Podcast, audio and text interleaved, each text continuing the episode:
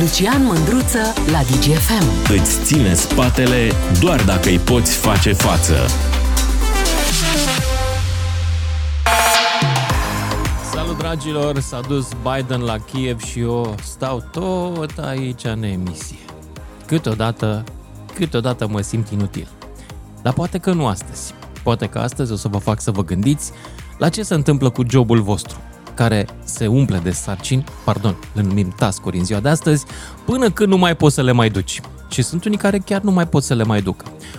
O știre de pe BBC vorbește exact despre acest fenomen, pe care mi l-a confirmat Florian, care locuiește în Anglia și care spune: asta e problema aici, soția mea lucrează pentru o companie din farmă, anul trecut s-a mutat din laborator la procurement și acum când pleacă cineva din laborator, tot o trimit acolo să facă și jobul ăla și e cam supărată.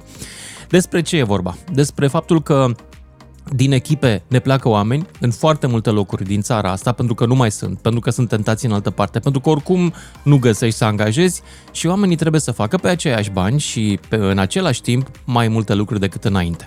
Despre asta vreau să vorbim și începem cu expertul zilei, după care o să vă auzi pe voi cu poveștile voastre. Doru Șupeală, care este un om de HR și în același timp un om pe care îl puteți găsi pe Hacking Work, podcastul lui. Salut, Doru! Servus, Lucian! Salut! Zi-mi, la noi fenomenul ăsta cu mai multă treabă la aceiași bani, unde se simte cel mai tare? În multe locuri și nu e doar de acum, este de foarte multă vreme. Experții globali îl numesc quiet promotion, adică promovare tacită. Practic, ce frumos sună! Te-am promovat să muncești mai mult, bravo! Da, sună foarte pervers, pentru că de fapt nu ești nici promovat în sensul că nu-ți crește salariul, nu primești niciun titlu superior în organigramă, dar pur și simplu primești mult mai multe sarcini. Și asta... La noi cred că este o tradiție veche, cumva și patronii, dar și managerii din multe organizații au obiceiul ăsta să încarce oamenii până pușcă. Dar și secretarii de partid aveau obiceiul ăsta, să știi, atât de veche e. Da, cred că e o treabă care privește oamenii ca pe un utilaj, dă înainte, încarcă-l, vezi până s-ar șuruburile din țâțâni. Și de multe ori se întâmplă treaba asta. Mai nou, oamenii au început să învețe să reacționeze și de multe ori fac pushback și spun: băi, stai un pic că nu așa ne-am înțeles, nu asta este rolul meu și nu atâta trebuie să lucrez. Te rog să... Hai să discutăm câteva cazuri, dacă ai cazuistică, dacă ai oameni și povești despre asta, dacă ți s-a întâmplat să vină multe, să se plângă la tine sau să scrie sau... Dăm câteva exemple cu industrii diferite. Da. Da, oamenii ne scriu foarte mult despre situații de genul ăsta la Hacking Work. În general, sunt atitudini abuzive ale unor manageri care nu sunt capabili să evalueze complexitatea și dificultatea și volumul de muncă și a căror singură tactică este asta. Dă-i foarte mult și vezi până când intră în burnout, până își ia concediu medical sau până își dă demisia sau până când vine și îți spune: băi, te rog, nu mai faci asta că nu mai pot. Deci oamenii încă nu sunt foarte pregătiți să reacționeze și din cauza asta abuzurile astea se întâmplă, de multe ori sunt inconștiente, de foarte multe ori oamenii acceptă să lucreze în astfel de condiții așteptând, o ulterioară mărire de salariu sau o ulterioară promovare. Sunt organizații unde cultura este de felul ăsta, știm foarte bine că au fost acum mulți ani chiar cazuri de deces, de oameni care au fost super burnt out, mai ales în firme de consultanță, unde există tradiția asta a muncii de 10, 12, 14 ore pe zi, inclusiv sâmbătă, duminică, dar acum lucrurile sunt destul de ample în cam toate domeniile și vedem asta din două perspective. Odată a fost marea demisională și au fost foarte mulți oameni care au plecat din organizații și n-au putut fi înlocuiți și astfel au rămas supraîncărcate echipele care erau, în care erau oamenii ăștia din care lipsesc acum. Și acum vedem fenomenul invers, este această sperietură din piață, toată lumea stă cu, știi cum e în avion când se anunță o ciocnire, toată lumea stă cu picioarele îmbrățișate și cu capul la cutie. În Anglia povestea vine așa, au fost dați afară unii din echipă și cei care au rămas trebuie să muncească și pentru ăia. Și dacă îndrăznesc să cârie, întrebarea este: poate vrei să pleci și tu? Da, însă... La noi așa se întâmplă de asemenea? Oamenii n-ar trebui să se sperie de asta. Chiar dacă e o perioadă dificilă, multă lume vorbește despre o apropiată recesiune și de o perioadă mai dificilă. Păi văd că nu n-a venit, că vorbim de ea de tocmai aproape este, un an și tot n-a venit. Da, este elefantul ăla din cameră despre care toată lumea vorbește, dar nu e acolo. E altfel decât elefantii tradiționali. Nu știu dacă se va întâmpla așa ceva. Eu personal nu cred, mai ales la noi. Cu siguranță vor exista niște influențe dacă se întâmplă o recesiune prin Statele Unite și prin vestul Europei, o să se simtă un pic și la noi, însă toate prognozele spun că la noi o să continue creșterea economică sau cel puțin stagnare. Deci nu aș fi atât de îngrijorat. Ce poți să faci ca salariat în condițiile astea? Există vreo... Din experiența ta și din ce au făcut oamenii, ai vreo metodă legală? Nu te întreb de sindicat, că ne vine să râdem, dar ce poți să faci totuși? Cum să îi spui șefului, băi, e prea mult de muncă, o să mă întâmpesc? E o chestie de discutat față în față și dacă nu e suficient de discutat cu șeful direct, e cazul de escaladat, adică de mers la șefii de mai sus. Pe de altă parte, sindicatul nu mai e chiar așa o idee năstrușnică.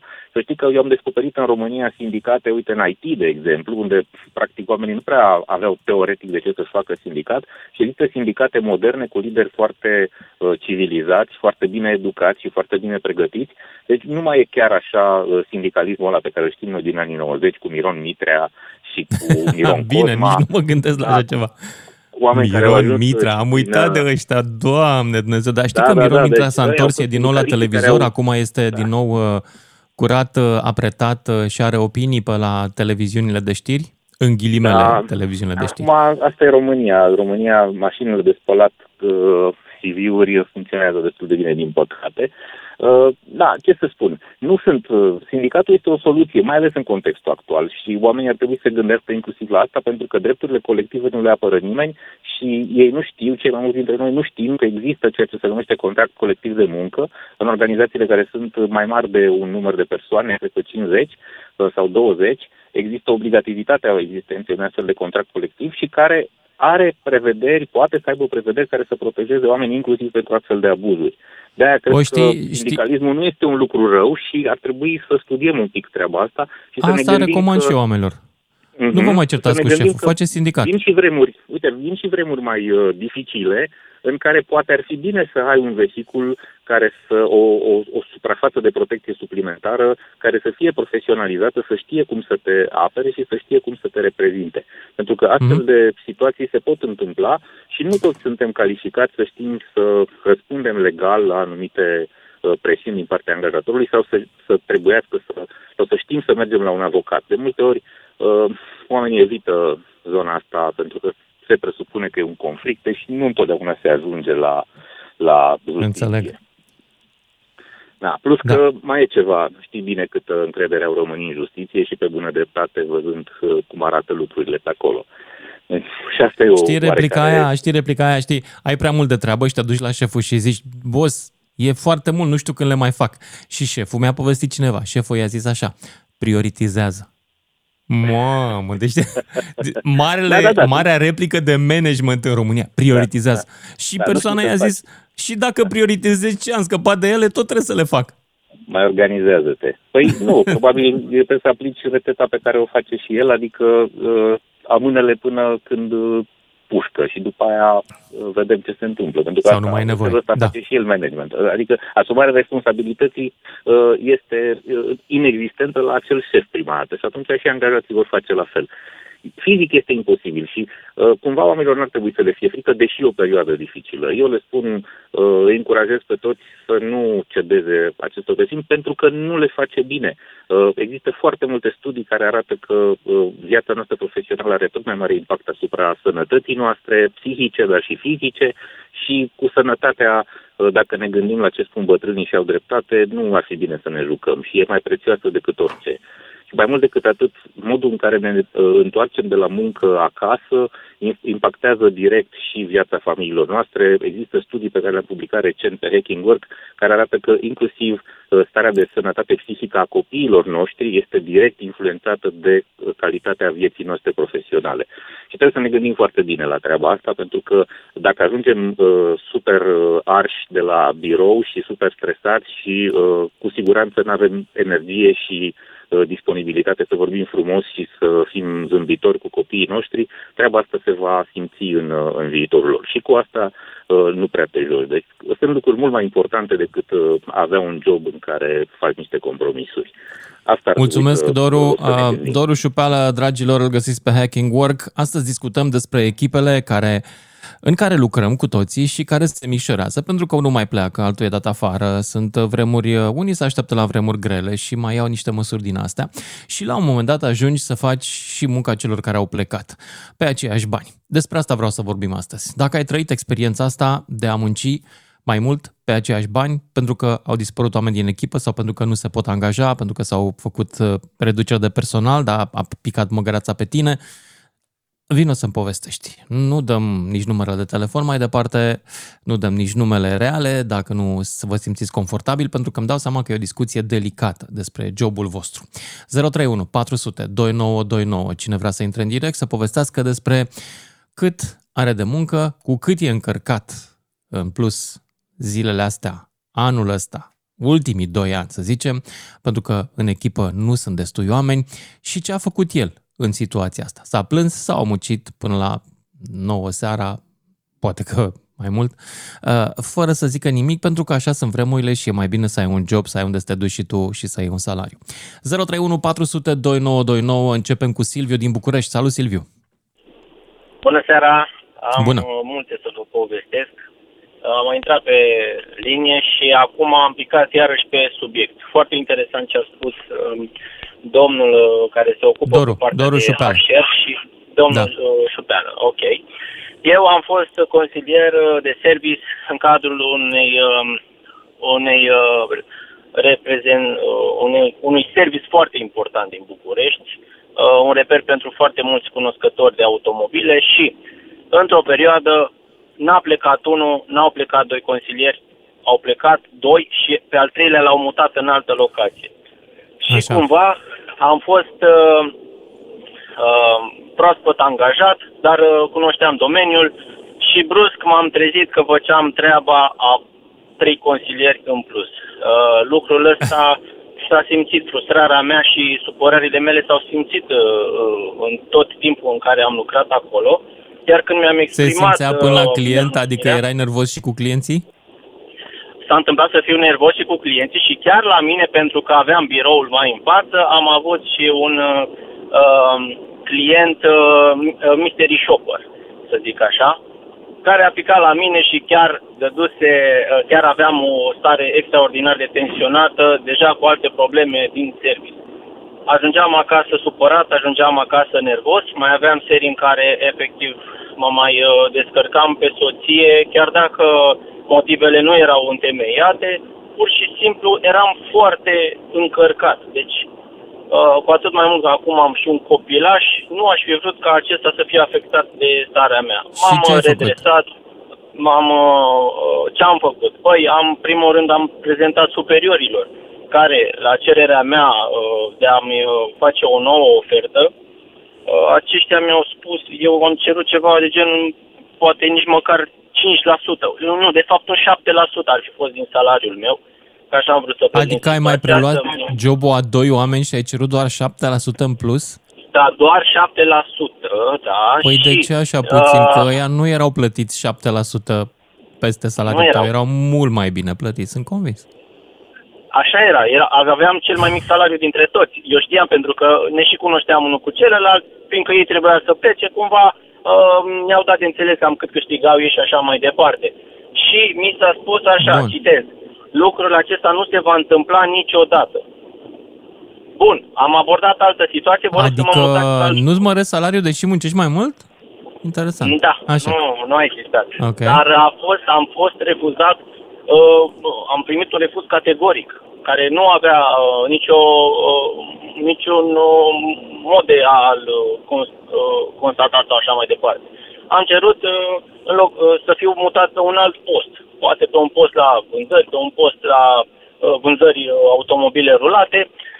Nu s-a găsit oportunitate pentru mine, am abordat situația de am dat demisia pentru că am primit ulterior ofertă din alte părți. De asemenea, este un post care este destul de căutat. Și în mare parte toți dealerii caută angajați cu experiență pe partea de front office.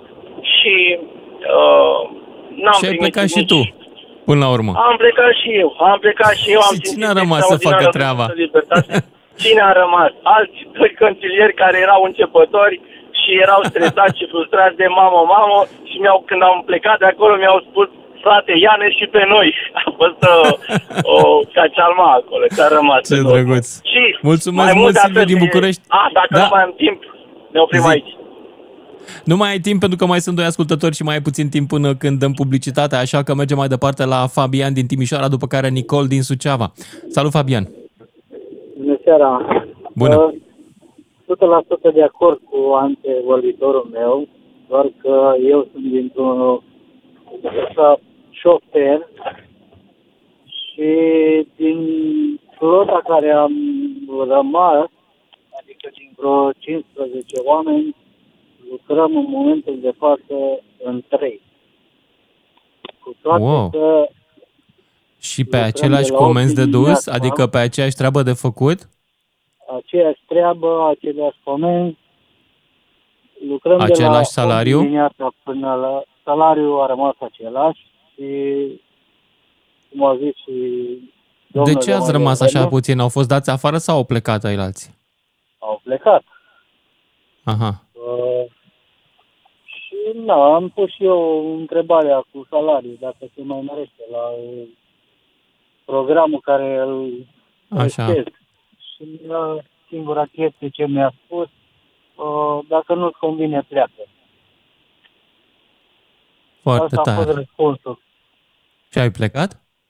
Păi nu, am plecat că în momentul de față ca și nu am un program fix, adică îmi pot merge, lua copilul de la grădiniță, îl pot duce, atât, în rest nimic. Am înțeles. Da, îți mulțumesc pentru povestea ta și merg mai departe la Nicol din Suceava. Bună, Nicol! Alo! Bună! Ești în direct, Nicol. Bună ziua! Bună! I-am ascultat foarte atent, pe deosebire de ei care lucrează în mediul privat. Eu lucrez la buget, la o școală. Okay. Mă doare foarte tare când aud comentarii în presă și în alte locuri vis-a-vis de faptul că se stă degeaba. Am lucrat și lucrez în achiziții publice. Nu aș vrea să vă spun ce înseamnă într-o școală să lucrezi în achiziții publice. Să fii controlat, să muncești până la 7-8 seara fără să ți-o ceară nimeni, pentru că vii tu că nu termini. Ne mai vorbim. Și de ce nu termin? Norma de muncă nu e calculată corect sau pur și simplu nu sunt oameni să facă treaba? Nu, deci eu lucrez de mulți ani în acest domeniu. Pe parcursul timpului, legislația s-a tot complicat și auditorii când vin în controle cer tot mai mult și mai mult, să fie și așa și așa. Ne mai vorbim că salariul nu este exorbitant. Deci eu vă spun fără urmă de îndoială, eu în achiziții publice am 3.300 de lei salariu net și cu 35 de ani de chime. Da? Am lucrat și în privat. În privat, dacă mă oprea patronul o jumătate de oră peste program, mă cam supăram și mă cam luau toți nervii. Vreau să vă spun că aici la școală am mers de capul meu fără să mă cheme nimeni și sâmbătă și duminica. Pentru că a face achiziții publice sunt niște termene, licitații, foarte greu. Și și te-ai plâns vreodată la șef? Stai, te-ai plâns vreodată la șef? Nu am înțeles. Te-ai plâns vreodată la șef? Da, de ce poate te plângi la șef? Pentru că șeful săracul nu poate să facă nimic decât să fie alături de tine. Pentru că pe organigramă nu există un post suplimentar, pentru că la o școală sau la o primărie, dacă ai un singur expert de achiziții publice, că se consideră că este suficient, nu ai voie să externalizezi servicii, pentru că ai achiziții publice, departament. Și tot așa. Deci munca este fantastică. Stai tu liniștită că alte primării, eu știu, care au reușit să externalizeze și justiție și... Ilegal, ilegal, da, ce dacă acum... Trecând pe lângă lege. Așa, cu câte un picior. Dar asta vreau să spun. În unele cazuri, chiar șefii, știu că tu muncești mai mult, nu mai există, din păcate, în acest sistem bugetar nici modalitatea de premiere. Nu mai există. Premierea nu ți-o mai poate da nimeni. Orele suplimentare nu se mai plătesc de mult, de cel puțin 14 ani. Deci, despre ce vorbim? Muncești și... degeaba. Mulțumesc că ai mai risipit un mit, și anume că treaba asta nu se poate întâmpla la stat. Cu multă mai muncă decât mai multă decât poți duce. Nicole, îți mulțumesc, trebuie să ieșim aici din emisie, dar nu de tot, pentru că ne întâlnim din nou după știrile de la și jumătate. 031 400 2929. Sună-te, Mândruță. Știe să te asculte. Până îți închide telefonul. Salut, dragilor! Ne-am întors la discuția noastră și anume despre jobul în care ai tot mai multe lucruri de făcut, dar nu ți se mărește salariul și oricum nu te ascultă nimeni atunci când te plângi că nu mai ai timp să mai ajungi și acasă la familie. 031 400 2929. Începem cu Dragoș din Madrid și după aia mai vedem noi. Bună, Dragoș! Bună, Lucian! Eu, în urmă cu câțiva ani, am început într-o întreprindere cum să gestionez almacenul. Uh-huh. Almacenul gestionez toate ce era un depozit. După aceea, la puțin timp, la un an și ceva, încep să mă trimată să fac mantenimentul, întreținere de magazine de Inditex. Încep un magazin. Bine, era frumos, ieșeam până oraș, mă primam Madrid, Toledo, Guadalajara, așa.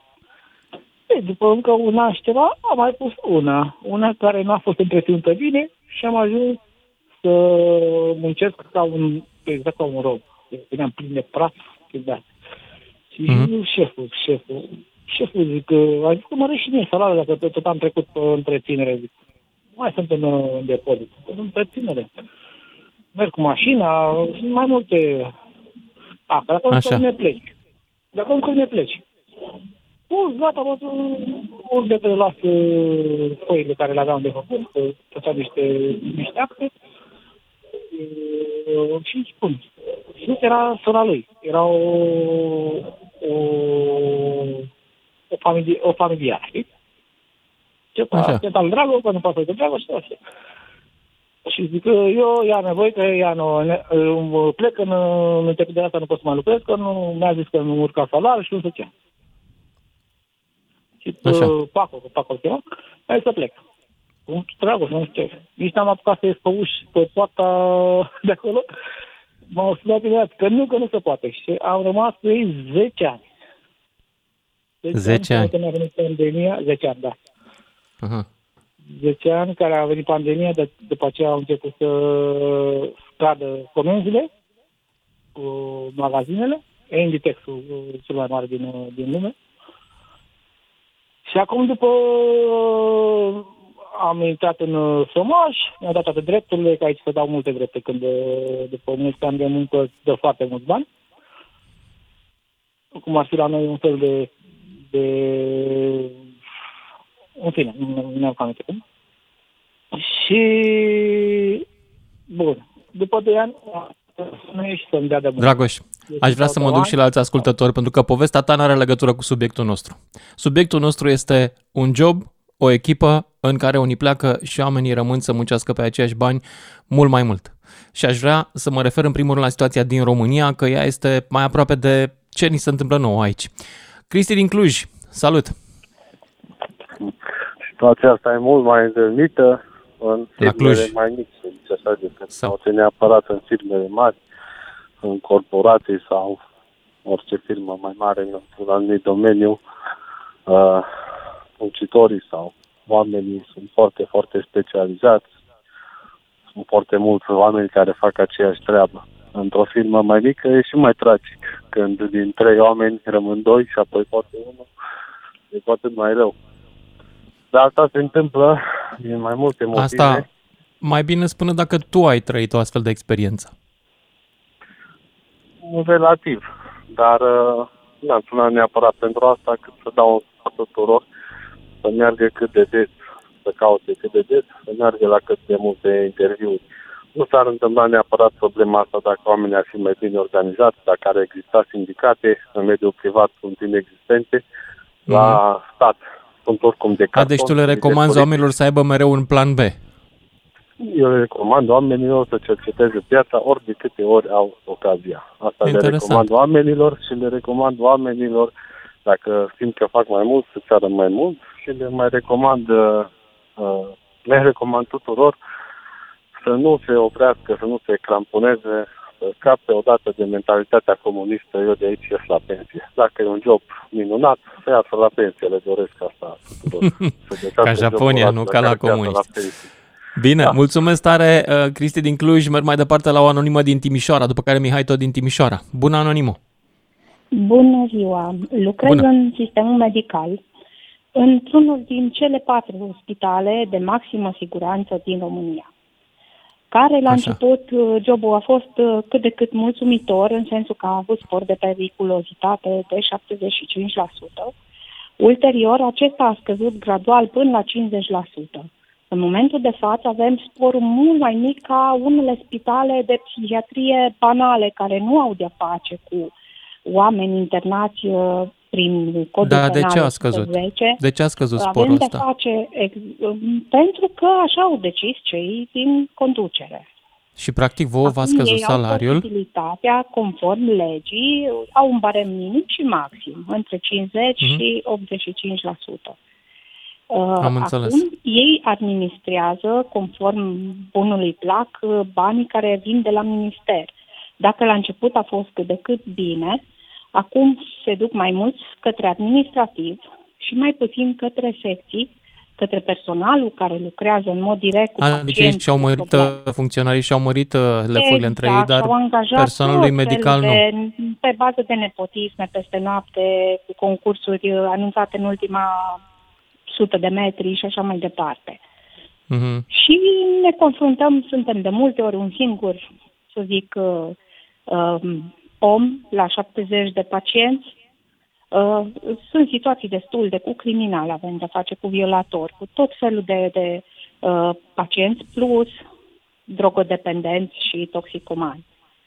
Deci este cruntă situația. Îmi place ceea ce fac, surprinzător, doar că din punct de vedere material nu sunt stimulată suficient. Am absolvit și o facultate între timp, iar salariul a crescut doar cu 600 de lei, atât. Deci nu te stimulează ca să te specializezi. Și voi v-ați plâns undeva, ați făcut vreo... Da, am făcut un lobby către manager și nu s-a întâmplat nimic. Mi-a zis că, conform legii, momentan el nu poate să facă nimic. Bineînțeles, nu sunt interesat. Sunt tot felul de achiziții, tot felul de chestii.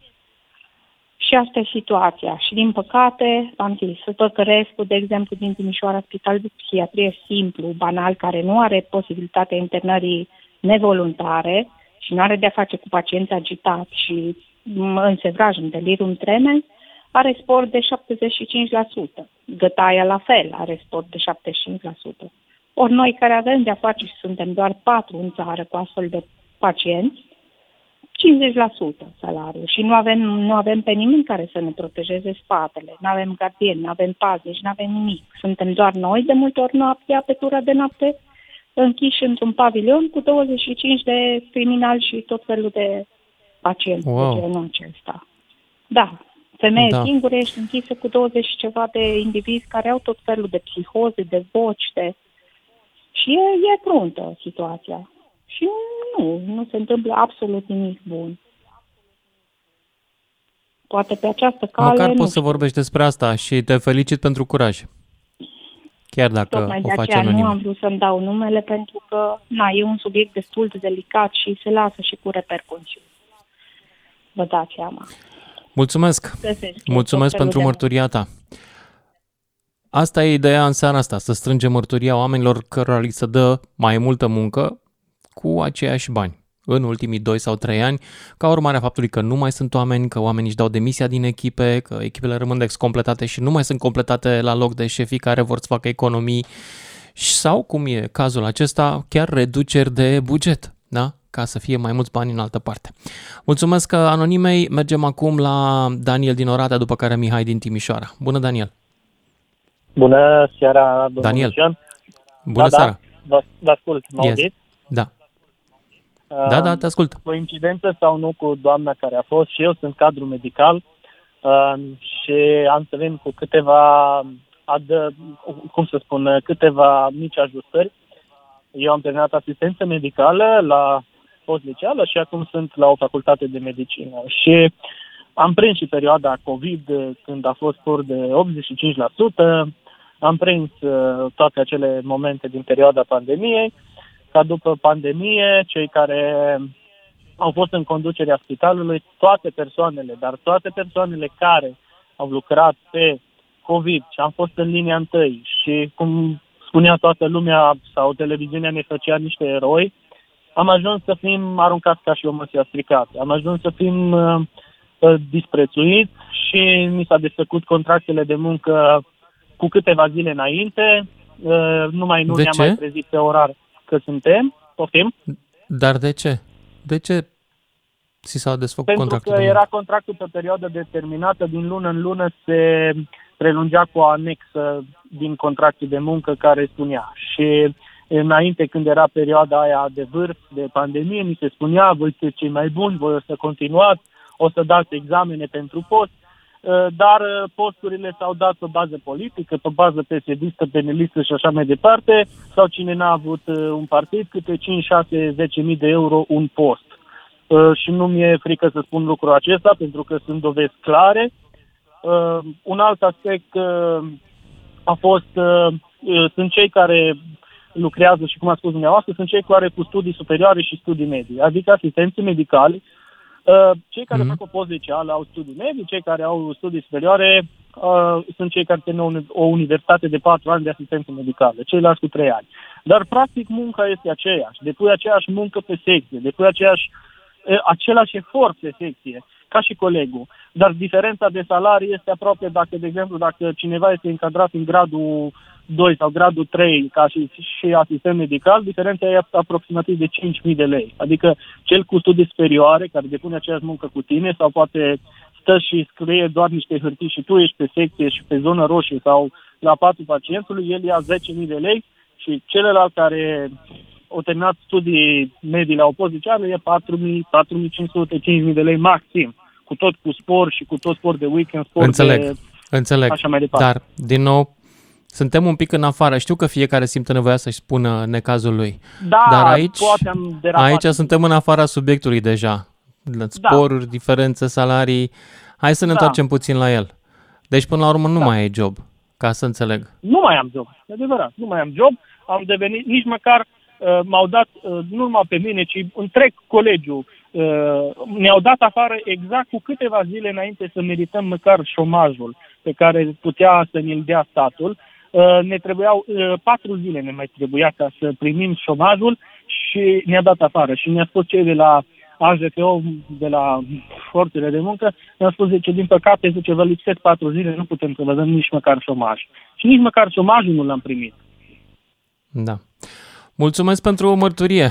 Hai să mergem mai departe, deși aș mai sta aici, dar știi cum e, vrei să rezolvi pe toată lumea cumva, sau măcar să-și audă vocea și n-ai ce să faci. Trebuie să mergi mai departe.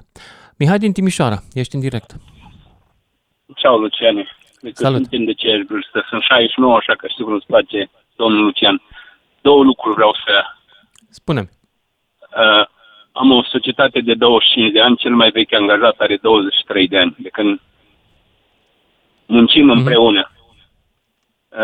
Din păcate nu mă consider patron, mă consider doar o sluga statului și a oamenilor. Să-mi plătesc dările la stat, adică la stat să le plătesc la timp și salariile oamenilor la fel la timp. În 23 de ani nu cred că am întârziat o zi. Spuneam că cel mai vechi are 23 de ani din 25 de când e societatea, coboară în jos la 17, ca în 13 ani și așa mai... Nu. Vis-a-vis de oameni, că acolo vorbeam. Vine pentru angajare și la treabă... tine se întâmplă, din perspectiva patronului, ți se întâmplă să îi faci pe oameni să muncească mai mult pe aceiași bani pentru că a plecat unul, de exemplu? Nu, Luciane, nu. Din contră se plătește, de-aia stau oamenii, probabil de-aia și stau, se plătește tot. Am făcut o chestie care cred eu că merge bine. Dacă se întâmplă să uit eu, să-și noteze fiecare când a rămas peste program, la sfârșit de lună ne decontăm. Să plătesc concediile în august. Să nu uiți că o să se repete și din o chestie de aia de la cutremur.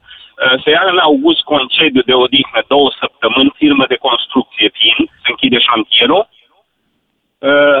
Am câteva persoane, 4 la număr, care vor să vină și în timpul când e concediu. Deci să-și ia banii și de concediu de odihnă, să-și ia banii și pentru că vin la lucru. Altă dată accept, altă dată nu, fiindcă iarăși trebuie să fiu și la șantier dacă oamenii vin și atunci... Poftim? Acum nu mai accepti? Nu accept că trebuie să fiu și eu la șantier. Nu pot să lași oamenii și să duci grija că pică de acolo sau... Știi cum, măcar ești acolo la șantier. Uh-huh. Cu ei. Din păcate sau din fericire, iarăși pronunț la cuvântul ăsta, eu nu mă consider patron și sunt cu oamenii pe șantier. Nu să stau cu ceasul sau cu măsura cât a lucrat. Noi suntem o echipă de prieteni. Asta le explic. Nu sunt patron, sunt slugă la stat și la oameni.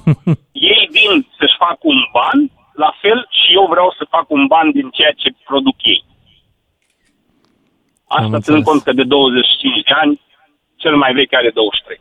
Și am vrut să măresc puțin echipa. Acum, când vine la, eu știu, sună la telefon sau vine la sediu firme, acolo întreabă, dar salariul, cât e salariul, domnule? Dar spune-mi, te rog frumos, ce știi să faci? Prima dată. Asta să știu și eu, de unde să plec cu tine. Mm-hmm. Deci se plătește. Dacă noi lucrăm de luni până vine la ora 3. Firme de construcții. Sâmbăta nu se lucrează. Se ia concediu la Paști, în august 2 săptămâni se închide șantierul și sărbătorile de iarnă. Cam asta e programul nostru. Și suntem, mulțumesc pentru povestea asta, dar iarăși iese din subiectul emisiunii. Pentru dar nu că pleacă oamenii. Asta vorbeam, că nu pleacă oamenii. E interesant că nu pleacă. Nici slugărești nu pleacă. Da, e interesant. Asta hai să vedem dacă sunt oameni... Totuși, subiectul emisiunii era situația în care ei nu că pleacă, rămân, pentru că au plecat colegii și trebuie să muncească mai mult. E un... Da. Mulțumesc, Mihai. Mergem mai departe la Cosmin din Pitești. Salut, Cosmin. Salut, Lucian. Salut. Ia zi. Referitor la tema emisiunii tale, exact situația în care m-am aflat în momentul de față, sunt spre redresare. Am un băiețel, sunt divorțat, am un băiețel de 6 ani și pe tot parcursul verii cât a fost vacanța, am tot discutat cu patronul, începând din septembrie când începe școala, vin la serviciu după orele 13. Toate au fost bune și frumoase până când a început copilul școala. Ne-am tărăgănit, au început discuțiile, certurile, dintr-un colectiv de 10 băieți, au plecat 2 șoferi și un angajat, efectivul s-a micșorat, presiunea era tot mai mare comenzile ei. De-au respectat aceste și ca până la urmă, nemai respectându-și promisiunea, la sfârșitul octombrie, mi-a zis, ai 2 variante. Ori, vezi cu cine îți lași copilul și vii la muncă și respecti programul de 8 ore, ori dacă nu, îmi spui și eu îmi caut pe altul locuitor. Nu pot să umblu când îmi încurci programul, efectiv așa, îmi încurci programul și comenzile. Mm-hmm. Am acceptat. Luna lui octombrie am reușit să o stau cu toată presiunea care a fost, iar începând cu data de 1 noiembrie, din cauza presiunii, am spus, nu mai pot, ai spune, situația era în felul următor. Și ai plecat, ți-a dat demisia. Da, demisia. Am pus direct, a fost ziua de salariu, i-am spus, de aici, din momentul de față, eu îmi văd de drumul meu, tu îți vezi de drumul tău. Pentru că întotdeauna aceeași replică de intimidare, luați o grămadă de bani. Nimeni, dacă mergeți în orașul ăsta, nimeni nu o să vă dea banii care vă-i dau eu. Mm-hmm. Asta, da, și în momentul în care un coleg dădea să semne, să scârție, să dea să plece, era chemat la birou, mai era atins modic 50-100 de lei și se închidea gura. care erau mai slabi, care erau mai tare. Cum am deci totuși se mai dădeau ceva bani în plus când era mai multă muncă. Orele sau când era mai mult scandal. N-au fost niciodată plătite la valoarea orelor suplimentare, ci se făcea un cumul de ore, genul ai lucrat astăzi o oră, ai lucrat mâine o oră peste program și la sfârșit de lună se calcula la echivalentul cât ai făcut. O zi jumătate. Atâta să fie mai bani. Nu erau raportate la valoare dublă. Sâmbetele, la început, nu se lucrau, după aceea a zis să lucrează o sâmbătă, dar una nu. Program până la 12. La un moment dat am zis să lucrăm sâmbetele mai mult decât în timpul săptămânii ca program.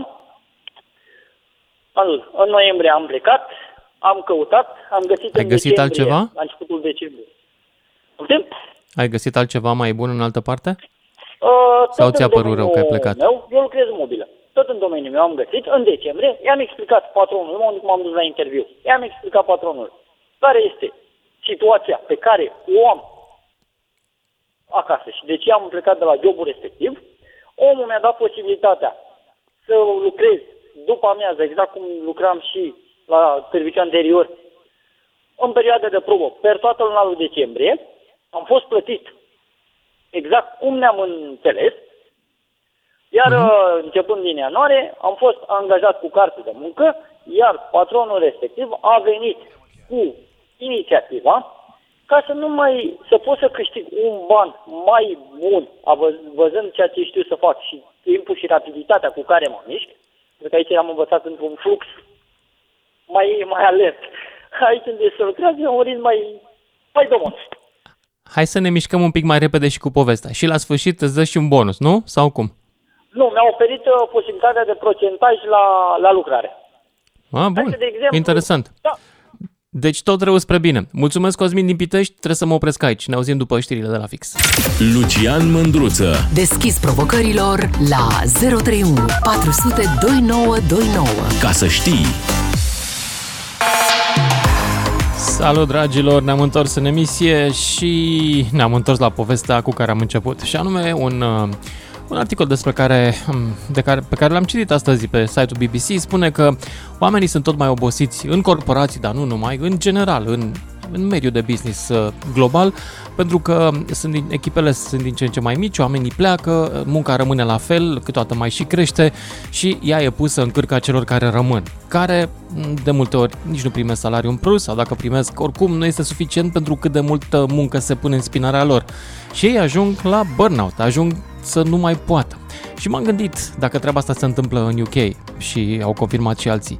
La noi cum o fi? Doru Șupeală de la Hacking Work, care a intrat în prima parte a emisiunii, spune că da, și la noi la fel se întâmplă foarte frecvent, ca oamenii să primească treburile altora fără să primească și salariul lor.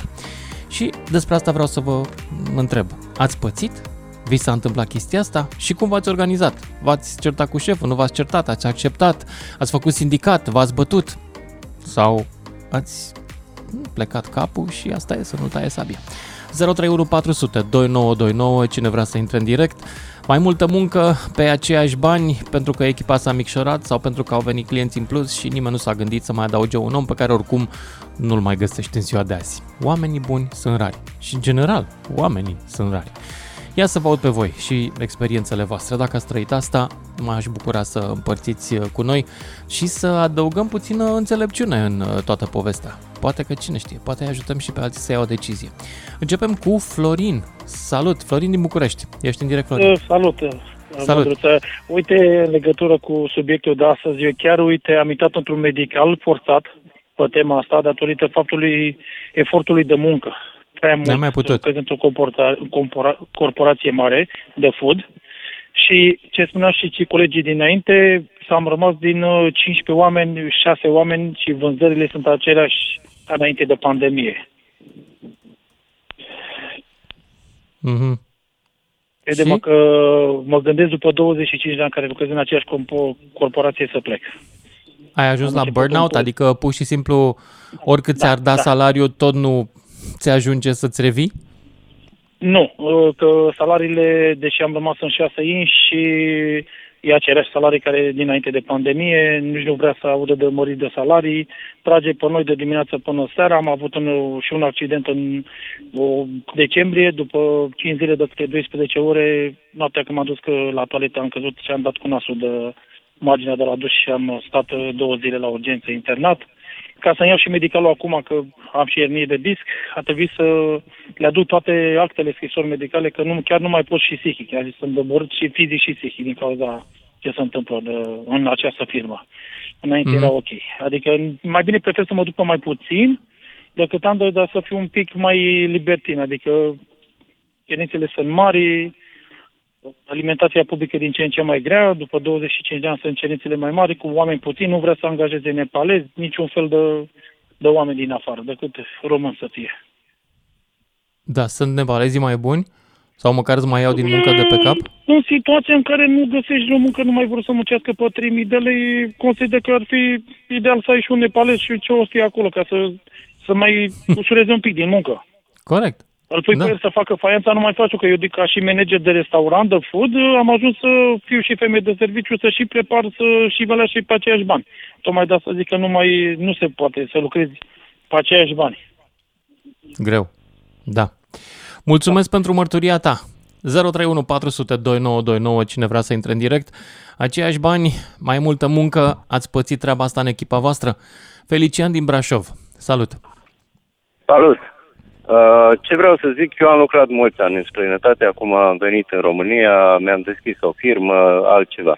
Dar datorită jobului și conjuncturii știam foarte bine legile muncii de acolo, cum e organizat. Ceea ce vreau să recomand este că în momentul în care, ți-au plecat colegi sau s-au diminuat forța de muncă sau... știu eu, nu mai ai aceeași capacitate de muncă, ok, lucrezi o zi, două, acolo, suplimentare, să fie. Și a doilea aspect este, dacă vrei, într-adevăr, să ai alt salariu, atunci să nu accepti niciodată ca să faci aceeași muncă în 8 ore, să zicem. Pentru că șeful va vedea întotdeauna că tu poți și ai capacitatea ca să o faci. Și atunci, normal, cum a zis și celălalt, și interlocutorul dinaintea mea, normal că șeful va zice, stai mă, păi, dar el poate, sau îți va zice chiar în față, mai dăm. Da, tu poți. E atunci, ca, cum e povestea aia cu Camila, știi, la care să mai punem fiecare zi câte un pai până să-i se rupe spatele. Da, exact. De fapt, cam așa se procedează în vest. Vrea să vadă cât poți, cât duci, până unde poți să te duci și după aia îți cunoaște nivelul și zice, bă, atâta poate. Dar ce, în est aici zici că nu? Cred că și în est se procedează cam la fel, iartă-mă că zic. Da, și aici, ok, dar aici se profită, aia este. Pentru că...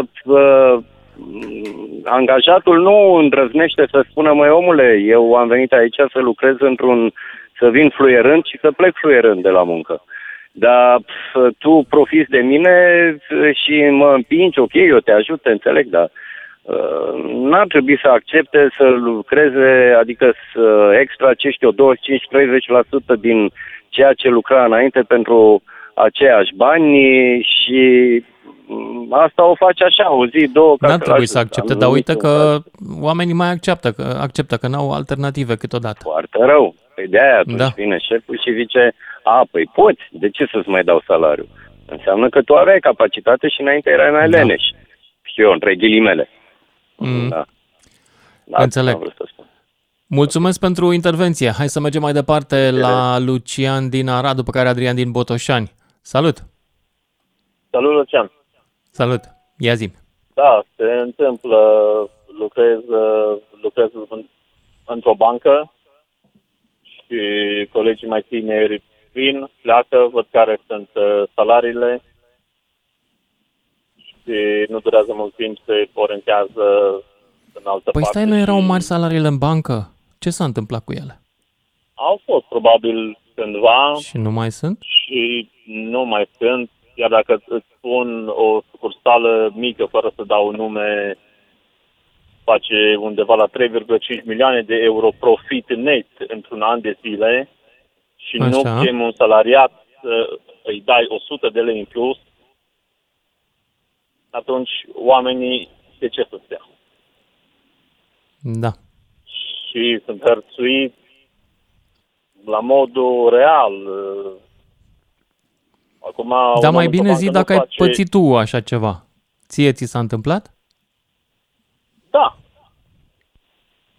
Și ce ai făcut? Cum ai reacționat? Deocamdată nu am... Încă n-ai reacționat. Nu am găsit un job. Unde deci tu ești în jobul nefericit în care ești încărcat în continuare și n-ai ce face, trebuie să rămâi. N-am găsit o altă variantă, deocamdată trebuie să rămân. Până când voi găsi altceva. Dar înțeleg, mulți colegi sunt în situația asta. De ce nu faceți voi un sindicat? Avem. Că aveți? Da. Și? Și ține cu șefii sau cum? Mare lucru. Pentru că sindicatul spune, bine, uite, asta am propus, asta am stat de masă, la masă am discutat pe propunerile respective, dar nu se dă. Am înțeles. Mulțumesc pentru mesajul tău. Hai să vedem dacă găsim și alte povești. Adrian din Botoșan, după care Lucian din București. Salut! Alo, salutare! Salut! Am să povestesc o experiență proprie trăită. La o firmă de curierat am lucrat în Marea Britanie. De fapt, lucrasem la două firme. Una este doar pe zona de Marea Britanie și cealaltă activează și în România, firma respectivă. Uh-huh. Am lucrat o perioadă la prima companie. De fapt, era firma pentru care lucram eu, era cum să o definesc? O secundă că sunt la volan și am găsit rol de parcare. Așa. Ok. Deci era o firmă subcontractantă. O firmă subcontractantă a unei multinaționale. Așa. Paradoxal, manager era un român. Prin diferite cunoștințe, am ajuns să lucrez acolo cu un prieten. Era destul de ok, doar că nu aveai siguranța locului de muncă în fiecare zi. Gen, spunea, bă, lucrez 3 zile, în a 4-a zi s-ar putea să lucrez, s-ar putea să lucrez. În fine, a fost o situație un pic dificilă, că aveai și tu cheltuielile de zi cu zi, mâncare, chirii și așa mai departe. Mm-hmm. Și am aplicat pentru cealaltă companie, unde auzisem că se intră destul de greu, dar se plătește destul de bine și ai siguranța locului de muncă. Mm-hmm. Ok, aplicasem, au trecut vreo câteva luni, am reușit să ajung, să dau interviu la firma respectivă și să mă angajeze. La începutul contractului, spuneau, pentru perioada de probă, primele 3 luni, o să-ți dăm mai multe zone în care tu să livrezi și la final, după astea 3 luni, o să-ți dăm mașină nouă, o să-ți dăm o rută doar a ta și o să fie ok. Suna ideal că în momentul în care m-am angajat, am avut o perioadă de training și... văzusem cum lucrează englezul, văzusem care sunt condițiile, era destul de ok. Mm-hmm. Doar că în alea 3 luni, și aici voiam să mai fac o paranteză, că englezul era respectat, adică avea și un cuvânt de spus. El dacă spunea că la ora 3 termină, dacă se întorcea la depozit și spunea manager, bă, mai sunt 10 pachete, bă, nu mă interesează. Chiar nu mă interesează. În schimb, dacă venea bulgarul, românul sau... cei din partea estică, trebuie să duci asta. Că vrei, că nu vrei, trebuie să le duci. Plus că avusesem și o situație în care mă trimiteau doar în zone industriale și odată că făceai livrări, făceai și pick-up. Și n-am știut până atunci cât de grea este hârtia. Te duci în toate direcțiile. Deci în momentul ăsta ești la 1 kilometru departe de subiectul inițial. Da, nu e relevant în niciun fel cât de grea e hârtia. Hai să vorbim despre subiectul care... Da, ajung și acolo. Dar nu, aș vrea să stai acolo, să nu te plimbi nicăieri. Aș vrea să rămânem pe subiect. Greu. E atât de dificil, așa de m-am plictisit de oamenii care se duc în toate direcțiile, avem fugă de idei. în țara asta. De-aia nu facem niciodată, nu terminăm niciodată nimic, pentru că ne gândim întotdeauna, hai să vedem și subiectul și în partea aia, să ne mai uităm și de partea cealaltă. Și uite, așa trece viața noastră. Ne-am gândit la toate. Zic, da, n-am făcut nimic. Ca să ajung pe linia bună, era foarte obositor, foarte stresant, era greu, pentru că și stranierilor li dădea rutele cele mai dificile, ajungeai la un moment dat la epuizare, pentru că ajungeai să am vreo 40 de kilograme, tocmai din cauza epuizării, pentru că sistemul era foarte greu de livrat. Într-adevăr, că și plăteau. Și am spus că, băi, nu mai pot, gata. Nu că mai stai o lună, că mai stai 2 săptămâni, că îți dăm ruta, în fine. Și până la urmă am zis că, bă, gata, renunț, am plecat. Așa. Adică aici voiam să ajung, că cu toate că se câștiga bine, era foarte obositor, foarte stresant, din punct de vedere și fizic și psihic, și am renunțat, pur și simplu. Am zis, gata, până aici, în următoarea zi, m-am dus, am predat ele și am zis că nu mai lucrez. Tocmai ca, revenind la partea principală a discuției, că primești mai mult de muncă. Deci, până la urmă, ai plecat? Primeam mai mult de muncă decât englezul, am faticat mai puțin bani decât el, și am spus, gata, nu se mai poate așa. Și încercam să spun că oamenii sunt și constrânși, cei care ajung să facă mai mult decât ar trebui să facă, probabil o fac din niște motive mai personale. Nu știu, au rate, au copii, au situații mai dificile și nu au timp să putea să gândească, băi, ce fac dacă plec de aici. Prefer să rămân aici, să aduc venitul ăla lunar ca să pot să mă întrețin. Asta încercam. Dar tu ai plecat până la urmă. Ai găsit mai bine? Da, am găsit mai bine, a fost ok. Din rău am dat din mai bine. Am înțeles. Dar asta e situația. Oamenii fac sacrificii și de asta se ajunge aici. Pe de-o parte, nu le țin nici partea patronului, nu iau în brațe, dar mai și profită de chestia asta. Dacă au oameni care sunt cu datorii la bănci, care au situații dificile, nu au încotro și nu au când, n-au timp, n-au cum să se gândească să meargă în altă parte, să caute. Într-adevăr, este o piață mare, poate să găsească. Dar și găsitul ăla, când e? Trebuie să pui mâncare copilului pe masă în fiecare seară. N-ai timp să pierzi 2 luni, 3 luni ca să găsești alt job. Cam asta e situația. Mulțumesc tare mult pentru intervenția ta. Haideți să mergem la Lucian din București, după care Narcis, tot din București. Salut! Salut, Lucian! Îmi face plăcere să vorbesc cu tine. Un om așa de și de citit. Vreau să spun, eu sunt kineziterapeut și am lucrat la mai multe firme private. La cea care am ajuns acum e foarte bine. Așa. Dar lucrez 4 ore, în jur de 3.000 de lei. Dar vreau să spun că mi se pare că am făcut făcutea degeaba pentru filmele la care am fost. Lucram 8 ore, câteodată și 9, și trăgeau pe noi foarte tare.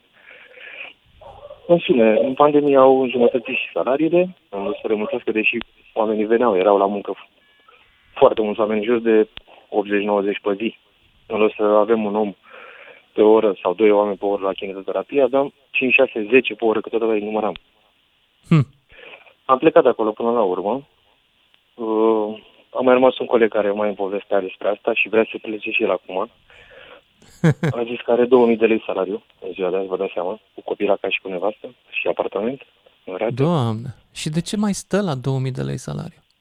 E așa de nesigur pe ce știe el să facă? Sau cum? Nu știu, și altă meseria lui, asta s-a bazat, habar n-am. Deci vreau să vă spun că avem și un fel de oameni mere, cum este la asistenți, avem noi kineterapeuții, dar nu se ocupă de noi absolut deloc. Ne cer o grămadă de bani, aproape 10 milioane pe an, 1.000 de lei pe an, ca taxă și ca ALP, facem cursuri, plătim și cursurile în plus. Și nu avem niciun beneficiu. Din contră, ne ia din bani, deci îmi pare rău că am făcut facultatea asta. Asta vreau să spun. În ultimii 2 ani au crescut și munca în volum absolut? Fără să crească salariul? Eu am plecat de acolo în pandemie, la începutul pandemiei, când vreau să înjumătățesc salariul. Nu mai știu. Super genial, da. Acum stau în cămin de bătrân foarte ok și i-am aranjat. Dar totuși pentru colegii mei care au rămas, e jale, că vreau să spun. Mulțumesc pentru povestea ta, Lucian din București. Mai am puține minute și mai am și pe Narcis pe linie. Salut, Narcis! Salut. Narcis, ești în direct. Salut! Salut, Lucian! Salut! Despre subiectul de azi, cu siguranță, se poate vorbi mult. Realitatea, sau cel puțin pe care eu văd, fac parte din procesul de recrutare. Da, există, s-a întrerupt un pic. Există un raport de, să zic, de dispută, hai să, poate, să, nu știu dacă e corect, dar sunt noua generație, sunt cei tineri care își doresc mai mulți bani, cu toate că știu mai puține lucruri, dar companiile nu au răbdare cu ei suficientă să-i pregătească, să le ofere acele mentorate care au nevoie.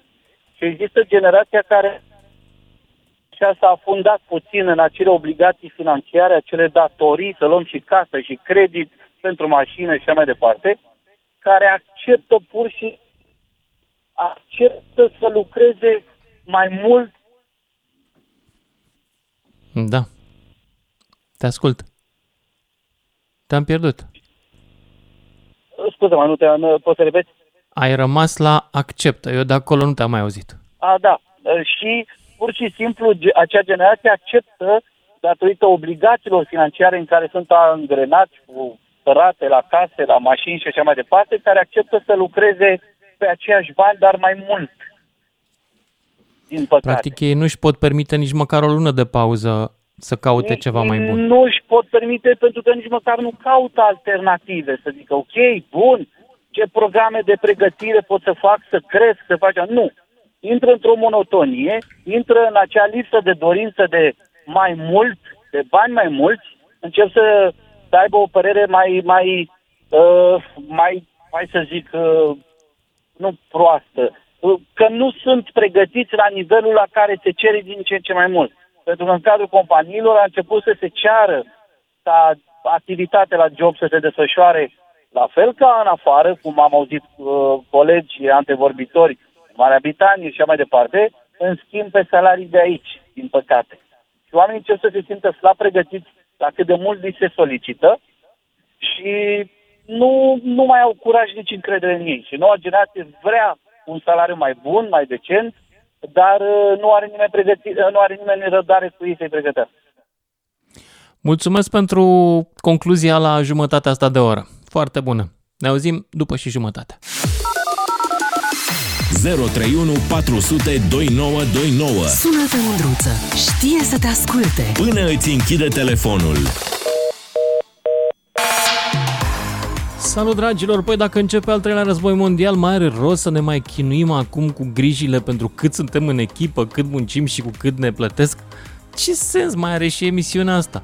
Hai să ne săpăm ceva, o gaură de viezure undeva, să ne punem la adăpost 2-3 litri de apă, să prindem și noi măcar primele 5 minute din sfârșitul lumii, să vedem cum se termină, nu? E un show totuși și sfârșitul ăsta al lumii. Bun, dar până atunci totuși trebuie să mai umplu jumătate de oră de emisiune, nu cred că se termină lumea până la ora 19 să mă scutească de-o treabă. 031 400 2929, cine vrea să intre în direct, și începem cu Ianoș din Bihor. Salut, Ianoș! Da, bună seara, Lucian Mândruță, bună seara, Digi FM. Te urmăresc de ani de zile, Lucian Mândruță, dar crede-mă, în emisiunea asta am atipit. Am atipit pur și simplu. Ce bun a fost asta! Ceva... Îmi cer scuze, ai dreptate. Ai atipit. Profanare de emisiune. Bun, eu am pățit ce spui tu la subiect. Hai că vorbesc la subiect. Ia zi. În 2014 s-a întâmplat chestiunea.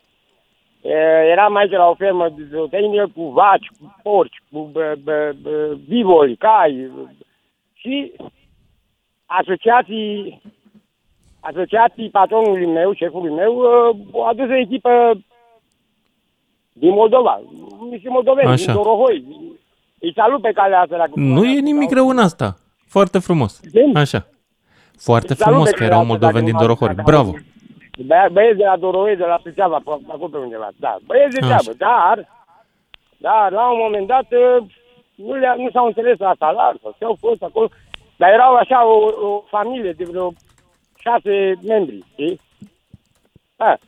Și nu s-au înțeles la salariu și au plecat. Am rămas aici singur, da?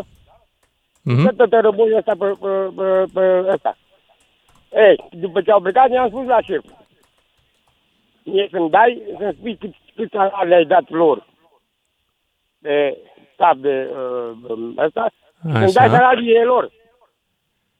Mă înțelegi? Ok. Și? Deci ce zici? Ți-am dat salariile lor? Lunar, și am luat încă 4 salarii de 3.000 de lei în fiecare lună. Pentru că le-ai făcut treaba? Da. Deci ce vă zic, bă, n-am ce faci. Tu faci tot. Deci tu ești primul din emisiunea asta care zice că a luat banii celorlalți întregi. Da, eu am spus, domnule, dacă ei pleacă, n-am cum să facă tot lucrul lor pe un salariu. Da. Mie să-mi dai cele 4 salarii sau, da, așa. Dar n-am biruit nici eu, că 4 luni am robotit eu, am plicăsit, am făcut. Și am zis, mă, vinde din animale, vinde din ăsta, că nu vezi. Nu vezi, lasă-mă, nu pot. Mă înțelegi? Mhm. Mă auzi? Da, deci, te aud. Deci, se întâmplă minuni din asta, dar dacă eu nu vor... Se întâmplă, da. Și îți mulțumesc, Ianuș, pentru povestea cu minunea ta. Dragilor care ascultați, luați aminte. 1.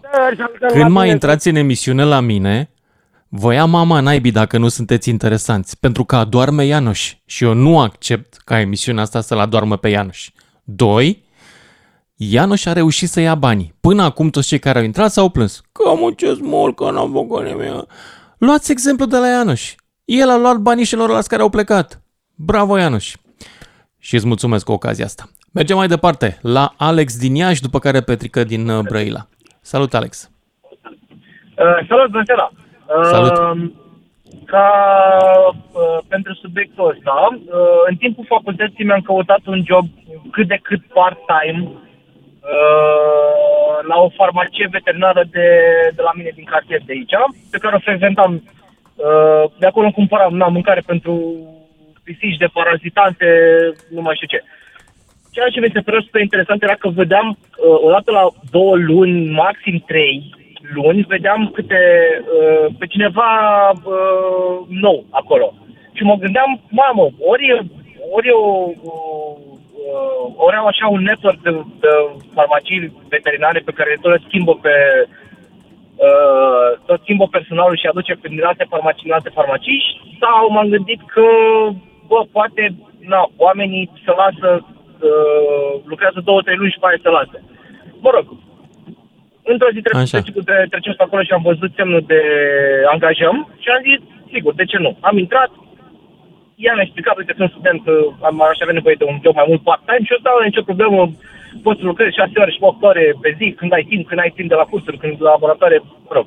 Știi și el că și el a fost, nu, și el fiind medic. Am aflat după fix 2 luni de ce toată lumea se lasă, după 2-3 luni. Eu am stat acolo vreo 4 luni. Na, din primul meu job, sabor n-aveam ce înseamnă. În primul rând, salariul era, mă rog, era standard, era 1500 de lei fix minimum pe economie cu niște bonuri de masă amorite. Numai că prima săptămână acolo era totul frumos. Abia începai să înveți, uite, asta e sistemul nostru de gestiune, așa scoți bonuri, așa faci aia, așa faci niruri, așa faci comenzi de stocuri.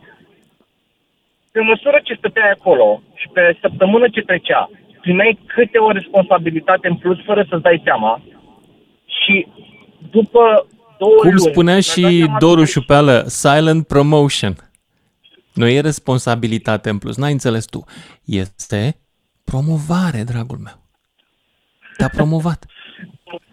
Silent ai promotion, înțeles? De obicei o promovare vine și cu remunerație. Ei, așa dar, se întâmplă. Da. Dar erau adăugate așa de... Primeai câte responsabilitate în plus și era așa tacit, nici nu te dai seama că faci mai multă muncă pentru mai puțin bani. Și am ajuns în punctul în care doar că vin acolo vând... Scuze? Da, nu, continuă. Admiram inteligența malefică a managementului de la voi. Da. Deci, nu e câte responsabilitate minoră. Ba, mai faci, uite, responsabilitatea să faci niruri. Ba, ai responsabilitatea ta să vorbești cu furnizorii, să dai tu comandă, nu să îmi zici necesar. Uite, responsabilitatea ta, mai mergi și pe la clienți pe acasă, uite că mai ai nevoie de făcut un tratament, mai ai nevoie de făcut aia. Și ușor, ușor îți primea responsabilități. Nu să stau 8 ore la muncă pe zi, cred că stăteam vreo 10 ore, cu weekenduri. Mă lipseam de la facultate, mă mai suna, băi, uite, hai că e urgentă, vină repede, că n-am pe cine să pun. Toate astea în sfera de 1500 de lei care n-au rămas nestimate. Și așa se întâmplă, din ce știu eu, din ce am mai vorbit cu prieteni, așa se întâmplă absolut peste tot. Primești responsabilități câte una, fără să-ți dai seama, și la un moment dat ești îngropat în responsabilitatea de banii sunt aceiași. Și ai făcut ceva sau te-ai lăsat călărit? M-am lăsat călărit primele, din nou, cum am spus, n-am stat 2 luni, cum am stat oamenii, am stat 4 luni. Și am rămas acolo, pentru că, da, am zis că, uite, e un job în domeniu, poate așa e peste tot. M-am gândit, poate nu sunt singurul care se întâmplă asta. Și, într-adevăr, nu eram singurul, dar mai vorbim cu colegi și alți colegi care mai aveau și alte locuri de muncă în domeniu. La fel am spus, bă, nu-i deloc ok. Adică ceea ce faci acolo, eu primesc 2000 de lei și am jumate de responsabilității tale. Ei, uite, am 2500 de lei și am responsabilității tale și mă primesc și bonus pentru ceea ce fac. Și în momentul în care am spus medicului de acolo, i-a spus, ei, uite, mai trebuie bani, adică fac mult prea multe chestii pentru mine, nu fac minimul de muncă ca să primesc minimul pe economie. Și au spus că, nu, că uite, n-ai experiență, nu pot să fac... Dacă ai fi avut experiență, dacă ai fost medic, ți-aș fi dat la salar. Da. Și lucrurile astea se întâmplă foarte, foarte des în România. Și mulțumesc pentru mesajul tău, dar trebuie să merg mai departe, că mai e lume pe linie și aș vrea să intre toată lumea până la sfârșitul emisiunii. Petrica din Brăila, după care Robert din Cluj. Petrica a plecat, ne ducem la Robert atunci. Salut! Alo. Salut! Ești în direct, Robert. Bună seara! Bună. Mă numesc Robert din Cluj. În legătură cu serviciile, într-adevăr, eu acum câteva ani de zile am pățit că am plecat în Germania. Așa? Da. M-am angajat la o firmă germană cu patron român. Într-adevăr, am rămas fără colegi de muncă, nu trebuie să muncim mai mult, cu salarii mai mari. Cât v-a dat în plus pentru, adică a meritat munca în plus? Nu. Au meritat, v-a plătit cât trebuie? Nu, fiindcă din cauza asta, din efort ce am depus și lucram de dimineață până noaptea la 12:01, se vinea cu poveste că nu încasează, dacă nu terminăm lucrarea, am făcut un reinfarct. Am fost internat în spital în Germania. După ce am ieșit din spital, din păcate, nu ca și în România, că nu spitalul îți dă concediu. Îți dă concediu medicul de familie. Medicul de familie ne-a dat concediu de 2 săptămâni. După 2 săptămâni trebuie să mă întorc în lucru. Așa. Prima dată am făcut un infarct miocardic. Și după 6 luni am făcut încă un prim infarct. Adică am ajuns, după lucruri din Germania, am 2 semnuri. Și când am făcut al 2-lea infarct... Deci te-ai și operat. Da.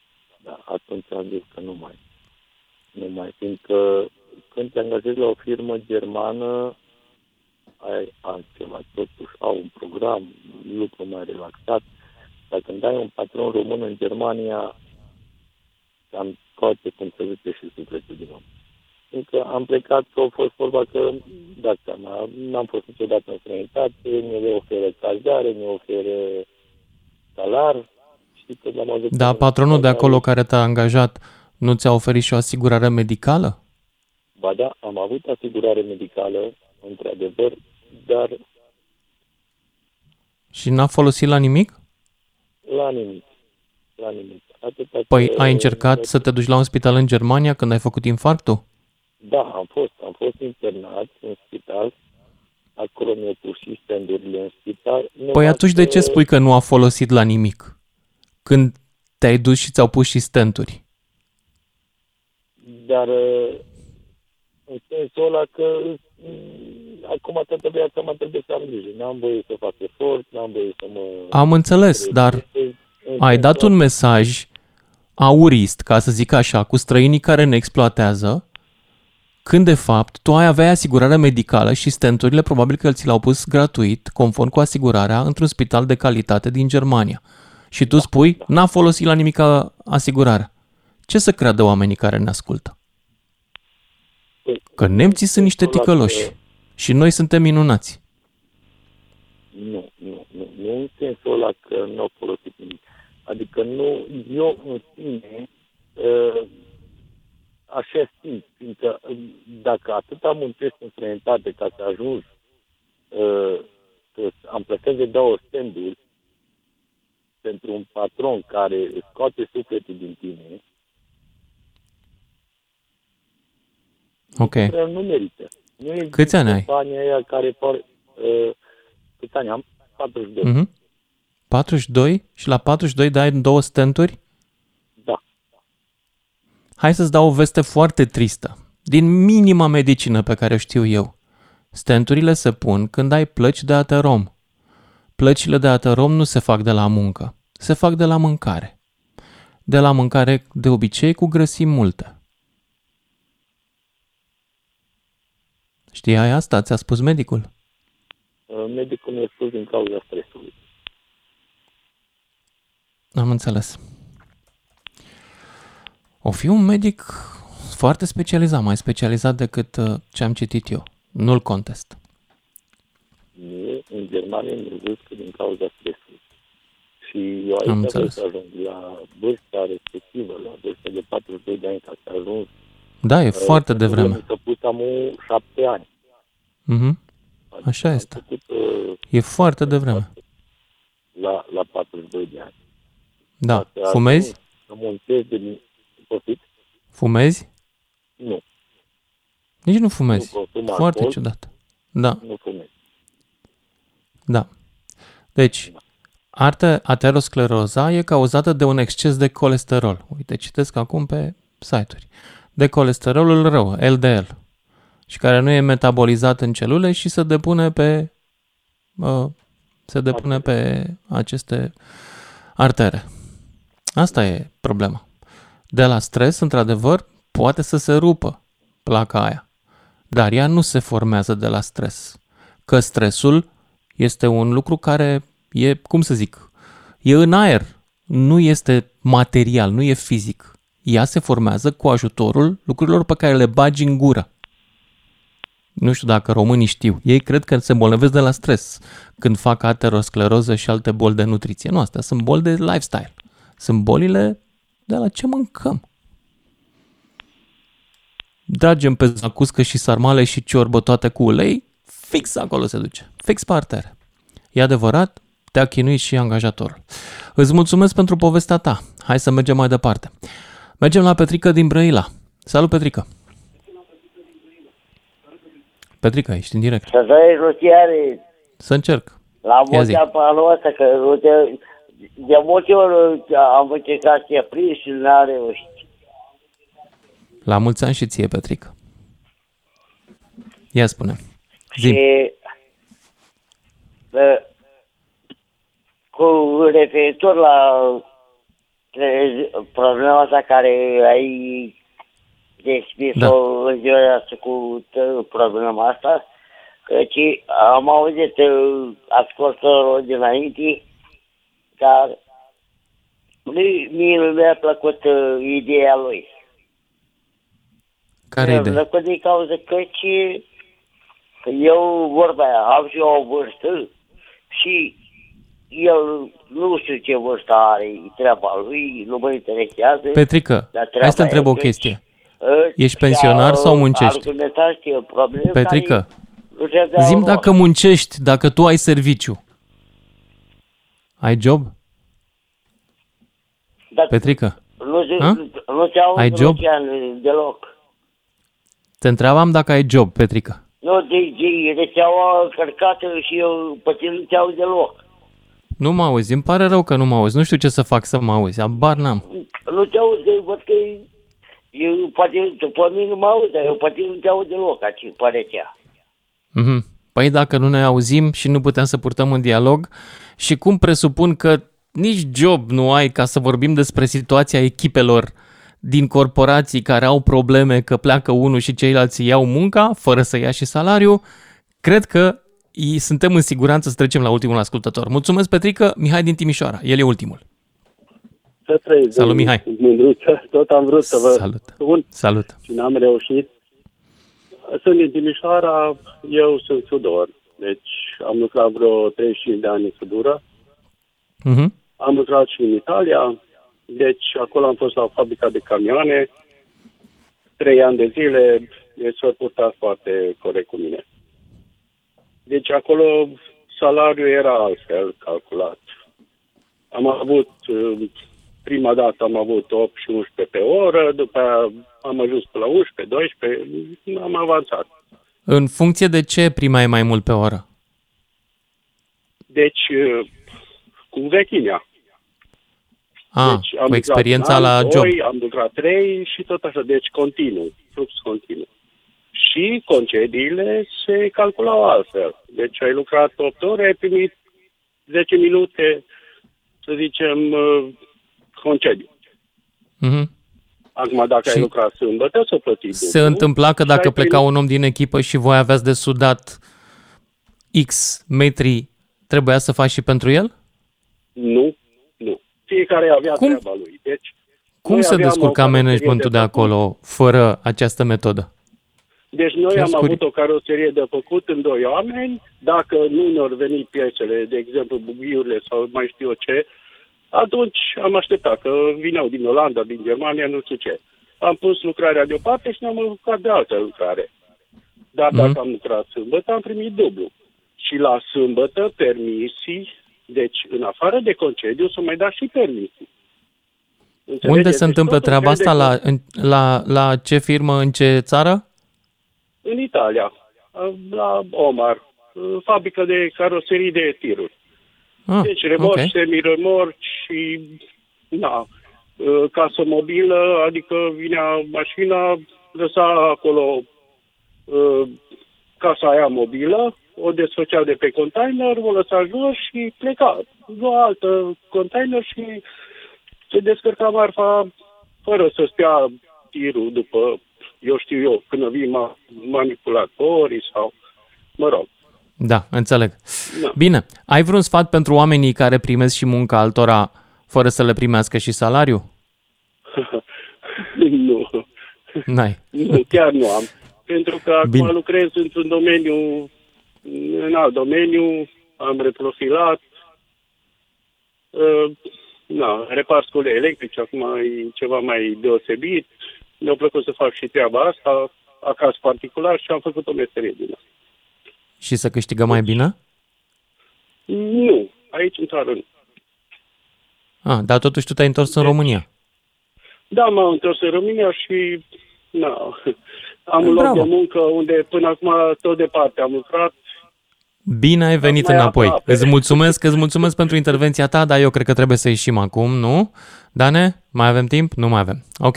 Dragilor, mulțumesc pentru ziua de astăzi. Cine știe, să ne auzim cu bine mâine seară.